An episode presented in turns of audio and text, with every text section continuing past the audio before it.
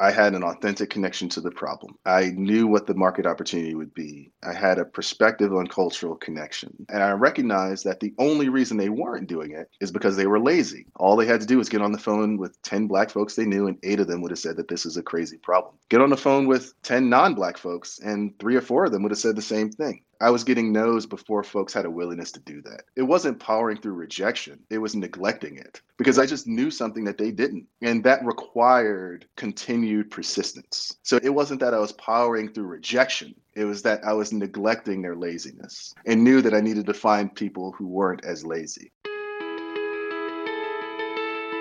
Great companies are all about the people.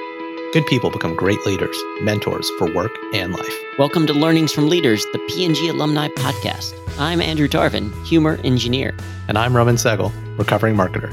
Andrew and I both got our start at P&G, the Procter & Gamble company, where we both had the opportunity to work with some amazing people. And as you may know, many leaders across industries got their start at P&G. In this series, through conversations with fellow P&G alums, we hope to go deeper with the leaders you already know but want to know more about.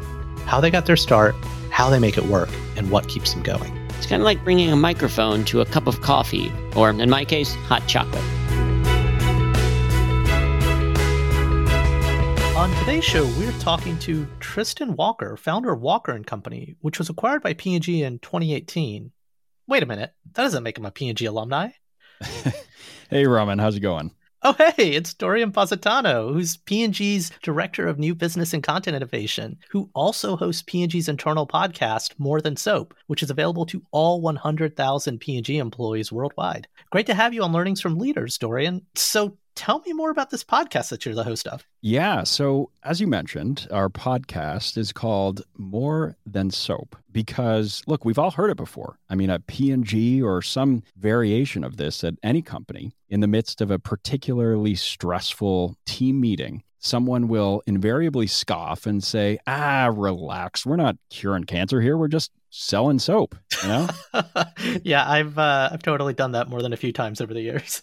Yeah, and you know, I've heard it, and I'll admit I also may have even said it at some point during my 10-year career at P&G. But I've also heard people say that we do much more than make and sell packaged goods. You know, that P&G is much more than just a soap company. And the possibilities of what we can do to build our business and impact the world are endless. But we walk around with blinders on and we don't even know we're wearing them most of the time.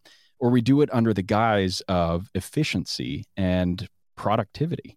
Yeah, I mean, one of the things that's always been key to the success of my career at P&G and beyond was the importance of trying to be externally focused as well, because we don't always have all the answers on the inside. You're so right. And so on the podcast, what we do is we sit down with guests like journalist and author Malcolm Gladwell, a brain scientist, an Oscar winning actor, and we rip those blinders off and we talk to the guests to learn about what they would see if they were in our shoes. And then after every conversation, we also sit down with a P&G leader to unpack the insights and apply them to our world at P&G. Yeah, your guest list is quite impressive. So let's talk about today's episode, your conversation with Walker and Company founder and CEO Tristan Walker. Yeah, well, recently I had the chance to sit down with Tristan to talk about his entrepreneurial journey, launching the Bevel brand and founding Walker and Company, which was ultimately built to meet a long unmet consumer need he saw in the market. Tristan is the founder and CEO of Walker and Company brands and also serves on the Foot Locker, Shake Shack, and Children's Healthcare of Atlanta board of directors. Fortune magazine named him as one of 50 of the world's greatest leaders. In 2018, Walker & Co was acquired by P&G and his flagship brand, Bevel, is a category leader with distribution in Target and Walmart stores across the nation. Prior to founding Walker & Company, he was an entrepreneur in residence at Andreessen Horowitz. And prior to that, he was the director of business development for Foursquare, where he oversaw strategic partnerships and monetization. Tristan currently lives with his wife, Amoy, and two sons, Avery and August, in Atlanta, Georgia. And I'm just so excited to share this episode with our audience It's a really great one. Several that we'll feature, but I would be remiss if I didn't mention, for the benefit of all the P&G employees who we know are listening to our P&G alumni podcast, those of you who have not yet subscribed to More Than Soap, you gotta check it out because you'll have exclusive access to not just the entire catalog of amazing conversations that Dorian and his entire team have each week, but you'll also get access to post-interview conversations with P&G leaders like, like Shailesh, Fama, Sundar, and many of P&G's executive team. That's right, Raman. Any P&G employee around the world can just go to getmorethansoap.com to hear any of our exclusive content, which you can listen to right on your favorite podcasting app. And you know, it's worth mentioning that for P&G employees every other week, we also sit down with Shane Meeker, our P&G historian, to talk about some of P&G's most fascinating stories and they really are fascinating. That is so awesome. I'm super jealous of all our friends still at P&G who get to hear this every week. So, look, I know we're looking forward to lots of future podcasting partnerships with More Than Soap on this show. So, without further ado, let's jump straight into the More Than Soap conversation with Tristan Walker. Yes, Crest really works. Me, me, don't squeeze, don't squeeze the Charmin. More doctors advise ivory for the skin than any other soap. soap, soap.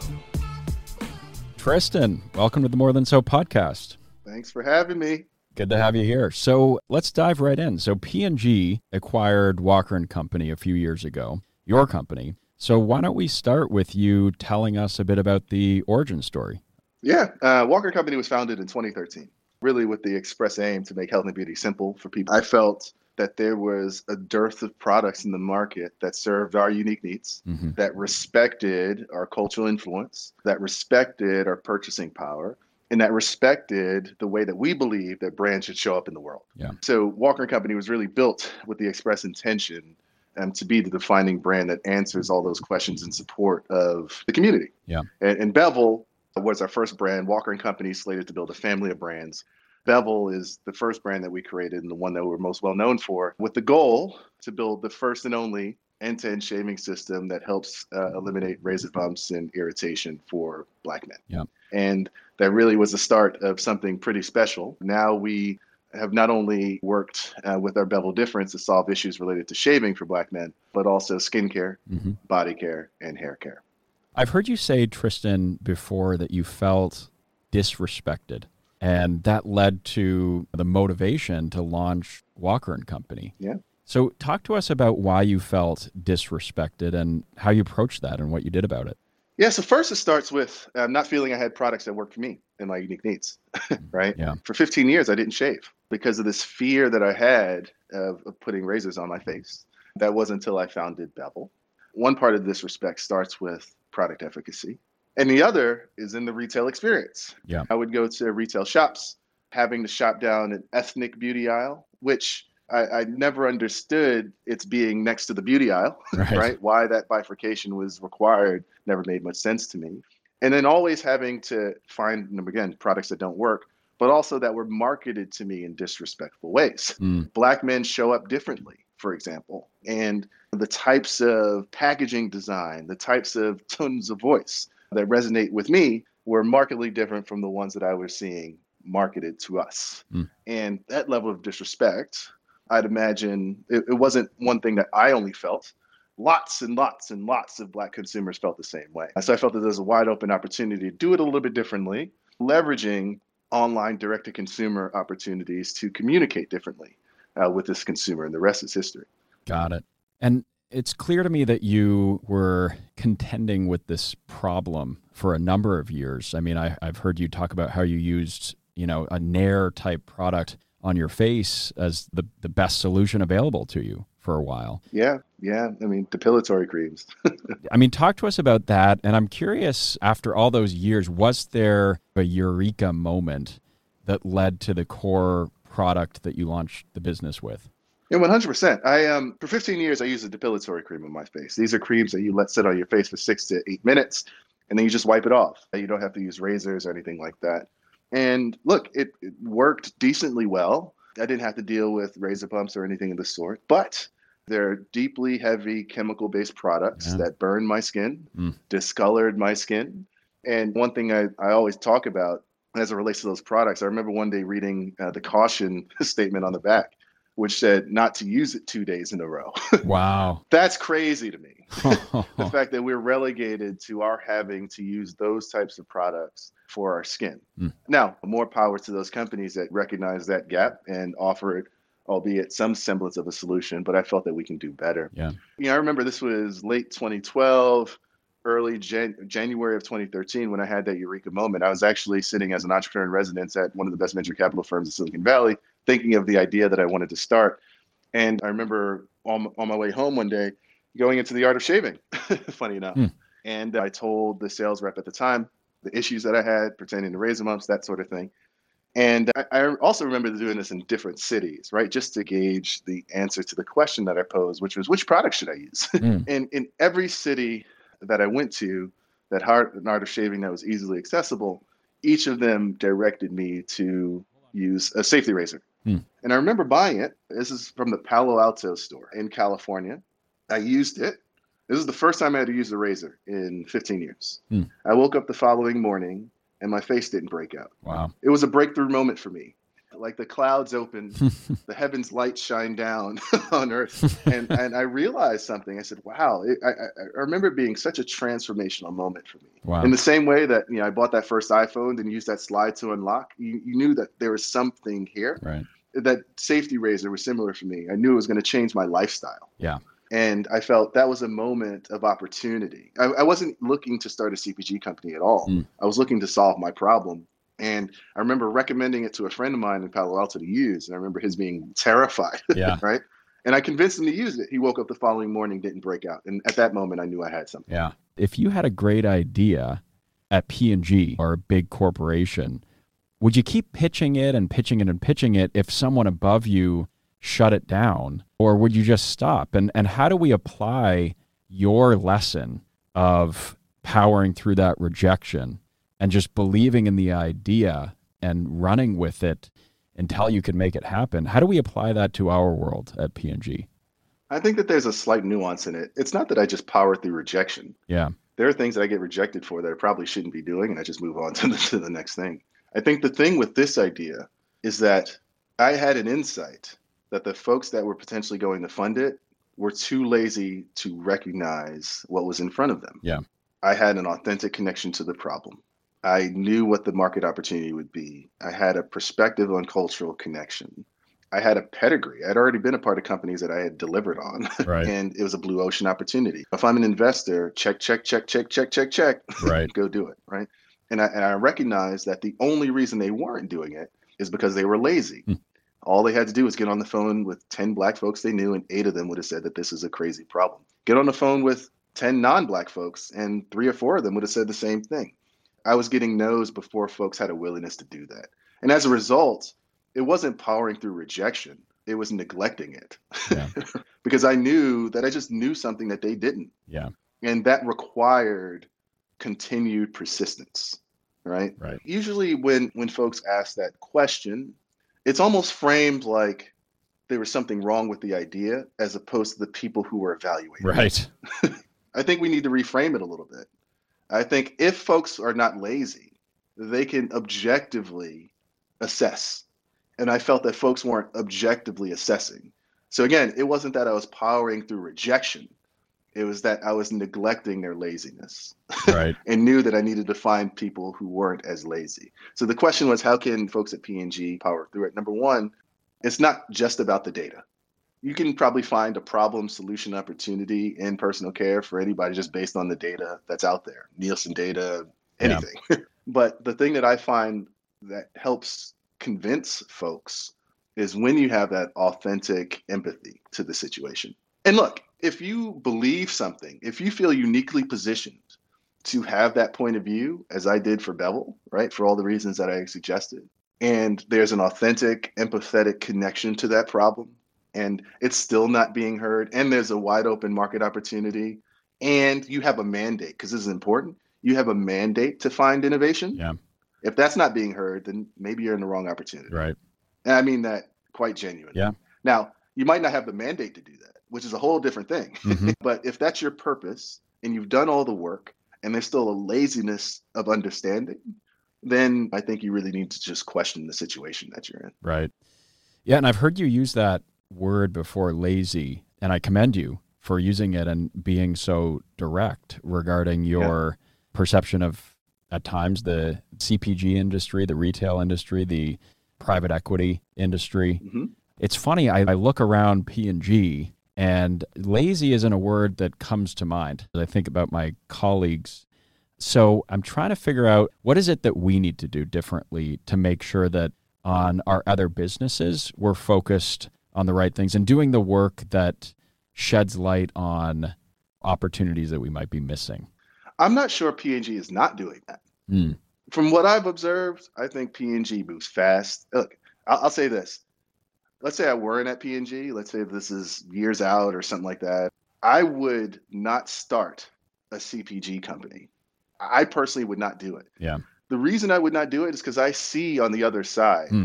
How mobile and agile P&G is.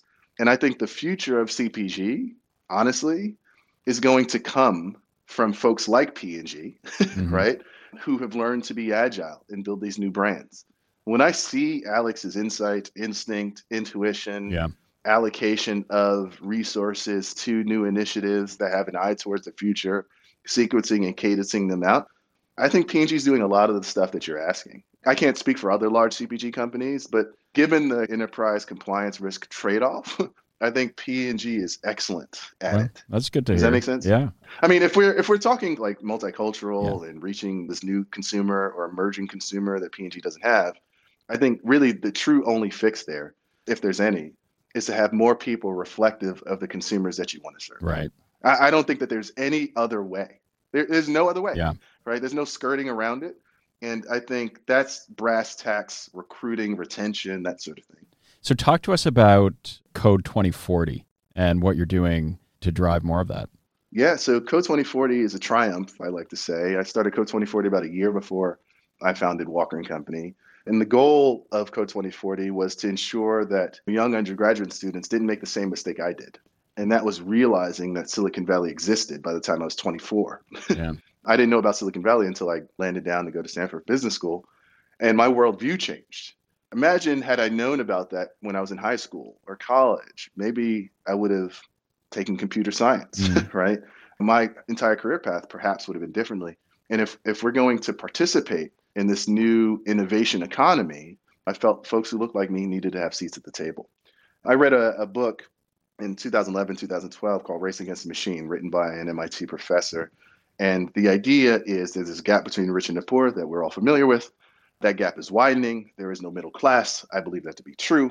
Mm. and the reason that gap exists because folks at the top, the 1%, quote unquote, are leveraging technology in ways to make them more productive. So they don't need folks that are at the bottom, quote unquote. And I think the most efficient way to rise tide, lift all boats Yeah. is to have folks on the other side of that gap leverage tools of technology to make them a hell of a lot more productive. Mm. I think what we're going through right now is one of the most interesting, inspiring opportunities for wealth creation for folks who look like me. And yeah, I want to provide that path. So at Code 2040, we're most well known for our fellows program, how we started, where we would find the highest performing Black Latinx engineering undergraduates around the country and provide them with Silicon Valley internships and the tools they need to be successful. Media training, fireside 101 chats with tech luminaries, interview bias training. You know, as a result, you know, we've graduated some 600 fellows through the program. We have a 90 plus percent full time offer rate, Hmm. which is higher than Silicon Valley standard offer rate. And I think it is a true triumph. And these kids are grown ups now in a lot of ways, are in industry, hiring folks who look like them and or starting companies that have raised money. And I'm, I'm proud that it still goes on still to this day. That's awesome. That's such a great, such a great story and and such an inspiring vision that you have. Yeah. Uh, so thanks for sharing that. Yeah. I'm sure people would want to hear more about your background too. Yeah. And why don't we start with you offering? I heard you talk about this. You, the best advice you you ever received was, and I don't want to butcher this, but something about how your greatest challenges led to some of your greatest opportunities. Oh, So talk to us about that. Talk to us about your background and sort of what led to you doing what you do. the best advice I ever got was from Tyler Perry, actually. Yeah. Well before I started Walker Company. I think this was back in 2012 or something like that. I got to interview him one on one in three different cities. AmEx had done this thing for small businesses, and they wanted me to moderate a panel with him in these three different cities. It was Atlanta, Chicago, LA. And I remember we were in LA, and uh, at the Q and A session, there was a woman, small business owner, raised her hand. She said, "Mr. Perry, you go through all these trials and tribulations. What do you do to get back up?" And what he said next fundamentally changed my life. Here's a guy who, billionaire now, like one of the most successful folks in media. He lived in his car, like homeless, like for a while. And so he looked at her and he said, I recognize my breakthrough as an entrepreneur when I understood that the trials you go through and the blessings you receive are the exact same things. Hmm. That completely changed my life. His opinion was those trials are lessons, those lessons are blessings. And you have to embrace those things. That's a life well lived. I mean, there's no beaten path to glory's height, right? Right. You have to cut through the bush and you have to get, you know, cut and scraped. Yeah. but there is glory at the end of that. And as I think about entrepreneurship and founding companies and scaling them, it's a miserable existence. Yeah. like it's not it's not fun, it's not glamorous, it's not sexy, but it's the most rewarding thing I've ever done and I can't see myself doing anything else. Right? So having that perspective has completely changed my outlook on the world. And it's really reflective of the background that I have. I'm a kid from Queens, grew up in the projects, welfare, all that stuff. Mm. You know, I had the good fortune for high school to go to one of the top boarding schools in the country, the, the School, on a full scholarship. And that changed my worldview. I got to see how the other half lived. I went to school with Rockefellers and Fords and that sort of thing. And I thrived. Mm. And that was an example of like, up until that point, tons of trials, emerged a blessing, and really the rest is history. Yeah. And look, life ebbs and flows. You sometimes come into a good season and that ends. Sometimes you come into a bad season and that ends. And sometimes you come into a good season and that ends. The thing that I learned in that advice that I'm continuing to learn today is that seasons end, you Yeah. know? Yeah. And I can't guess how long they'll last, but I know they'll end. Yeah. And that's a blessing. I've also heard you say before, Tristan, that one of the things that motivated you to get through some of those trials and what you were striving for, at least at one point in your life, I don't know if this is still true, get as wealthy as you can as quickly as possible.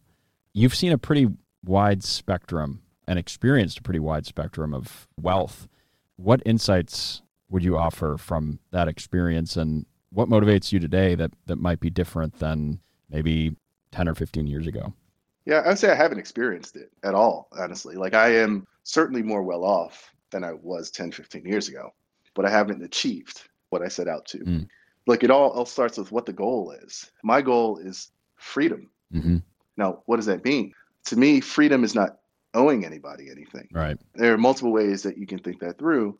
And financial capital and wealth helps strengthen and tighten that definition for me.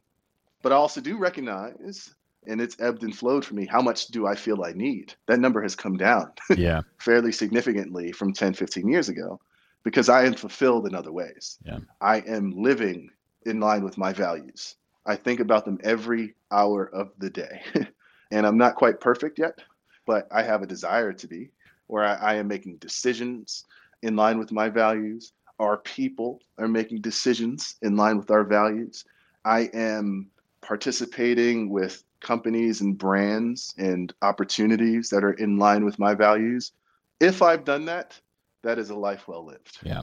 And if I can experience, as you say, wealth in the way that I define it, in line with that goal towards freedom, that's a hell of a life well lived. Love that. I think that redefinition of wealth and what drives purpose for you is helpful to hear. Totally. And I congratulate you for being on that journey and getting a lot of the way there. I mean, you, you got to give yourself a bit more credit. I think you're you're pretty far along that path. I have made progress. My sons go to wonderful schools. I live in a wonderful home. I am not living in want. And I am better off than 99% of the world, right? Like I have that perspective and view, and I'm thankful for it. But it's okay to have goals too. Does that make sense? Yeah. It's not binary for me. I think it's enhancing. Yeah. We've talked a lot about the demographic shift and the importance of paying close attention to that and evolving with it. We've talked about brands that can be force for good. Talk to me a little bit more about what you're doing in the area of tech to keep up with what's going on there for the benefit of Bevel and, and the brands in your portfolio. Yeah, it's interesting. I mean, when we first started the brand, we leveraged tech to do things that didn't scale, funny enough. Hmm. Look, when one insight that we had, and we just felt it ourselves, is that this is a fear of shaving, Right. right? Uh, from a lot of folks within the audience. So when we started, I, I have to ask the team if we still do as much as this now, but I think I know it was beneficial when we first started. We would do video chats from our customer service team to our consumers to walk them through like how to shave at the 30 degree angle, Wow. how to install the blade, stuff like that. Now, of course, we didn't get like a whole bunch of outreach for that, but we had it, made it available, Yeah. and people appreciated that availability. Right. So tech, when I think about tech, it doesn't have to be hardcore artificial intelligence, blah blah blah blah blah. Although that's helpful and makes things more efficient, it can be just leveraging tech to show empathy. Yeah. And I think that there are unique ways and insights that allow us to do it. Yeah. A lot of folks think about tech as this like almost separate thing, but tech is table stakes. Mm. So when I when I talk about tech in my three theme definition, I map it back to this cultural connection thing. Yeah.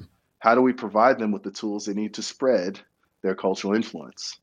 And look, I don't know what that answer is now for the next five, ten years for Bevel, but we're leveraging that framework to think about it. Yeah. Yeah. How do we get people to share the magic of our product? Right. The example you gave, I think, is a really interesting one because I've heard you talk about with pride the fact that, at least in the early stages of building your business, you did a lot of things that didn't or wouldn't scale. Mhm. But you have to wonder for that example that you offered of getting on video calls with your consumers to offer tutorials, how many people did that relative to the number of people that heard about it and appreciated the fact that they could do it? Way more, way more heard and appreciated. Right. Yeah, and exactly. and so Exactly. yeah, I think that's a really neat way to look at it because you're right. We often do assess tactics and initiatives through the lens of what will scale and what can we scale most Yeah. quickly, but it's a different way to think about scaling. You scaled word of mouth, I guess you could say. hmm Well, I mean, it's it's it's scaled empathy. Yeah. More important, Mm, that availability shows empathy. Making space to show up shows empathy. And again, the technology just hides in the background in everything that we do. yeah. But in order to scale that communication and empathy, it has to exist. So when this happens, it's hard to say or point things out. Like that's a pretty unique and special use case. But most of what we do is technology day to day. Like we have a great retail business, but we continue to try to improve the consumer experience with our website and ways we communicate with them and engage with them, even off property to social media and that sort of thing. It allows us to meet people where they are. You mentioned your retail business. How has the direct to consumer versus retail business evolved through the, you know, acquisition and recent growth of the company?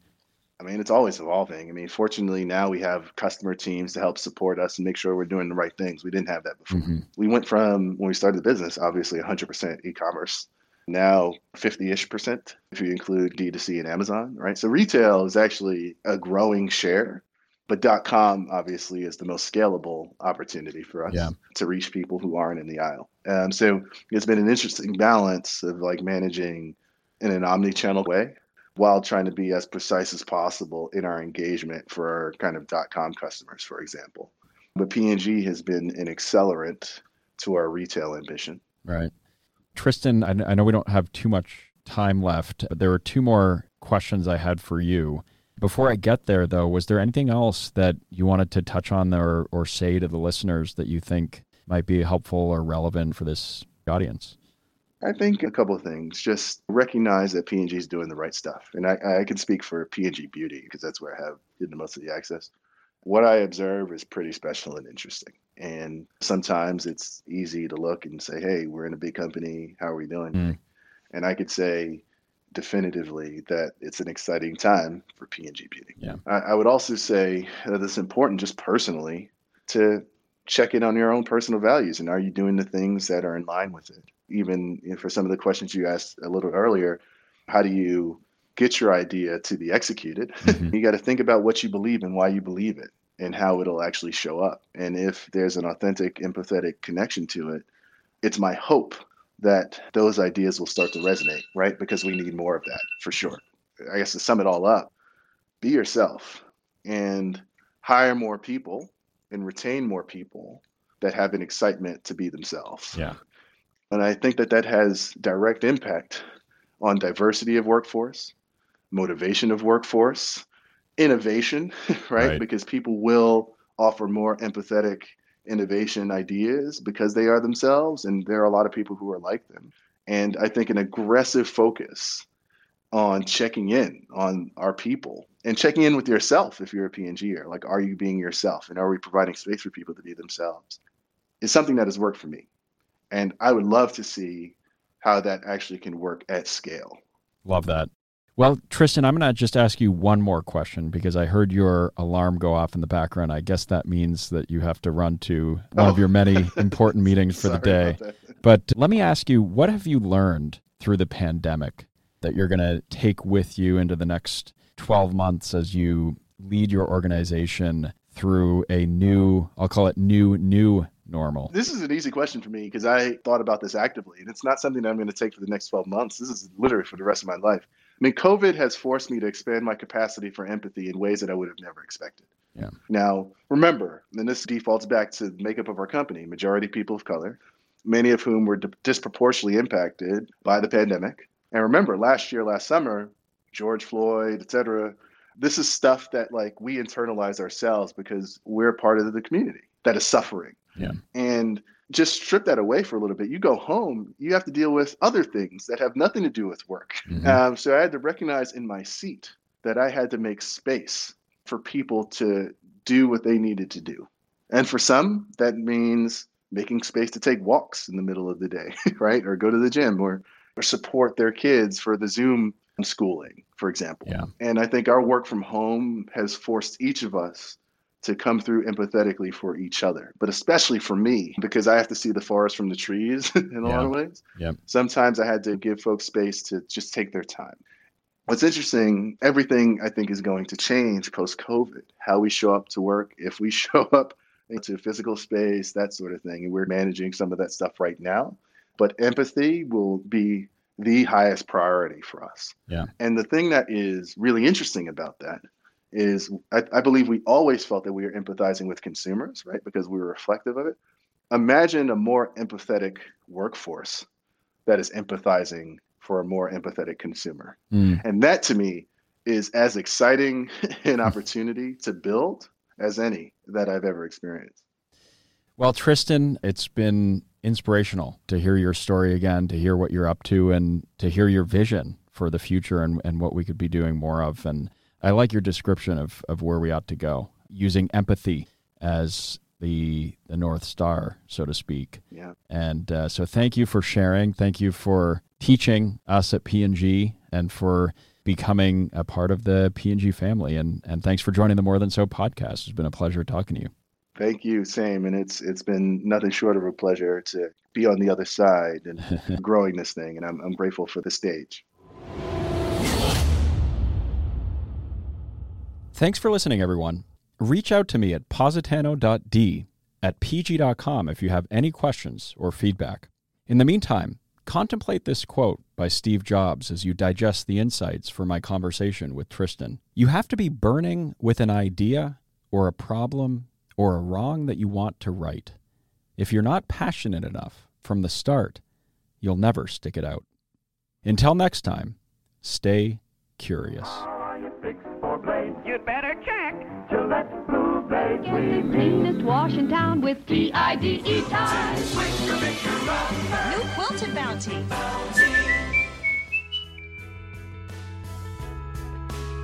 And that's our show. Like what you heard? Please subscribe and rate us on your favorite podcasting platform. For show notes about this episode, links to things mentioned, or requests for sponsorship, visit pgalums.com slash podcast. Follow us on Twitter at pgalumpod.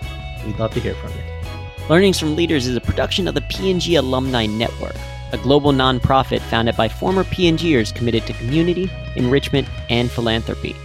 With more than 45,000 registered members worldwide, the network connects alums through global conferences, local chapters, industry events, and online content. Our nonprofit foundation supports economic empowerment communities around the world. To find out more, visit pgalums.com. Now here's a preview of next week's episode. Corporate America, in my experience, has always reverted to the least controversial measures that seem to promote equality. People need to be treated equitably, giving them what they need to succeed, recognizing that each person has different needs and different deficiencies in terms of their ability to move forward. So, as soon as we normalize and equalize, what you're saying is, well, clearly this African American person who came from poverty had the same opportunity, experience, vision, exposure as this person coming from five generations of wealthy college graduates. Of course, they're the same. Well, guess what? They're not. That's it for this week. I've been Raman Sehgal. And I'm still Andrew Tarvin. Thanks for joining Learnings from Leaders, the P&G Alumni Podcast. We'll see you next time.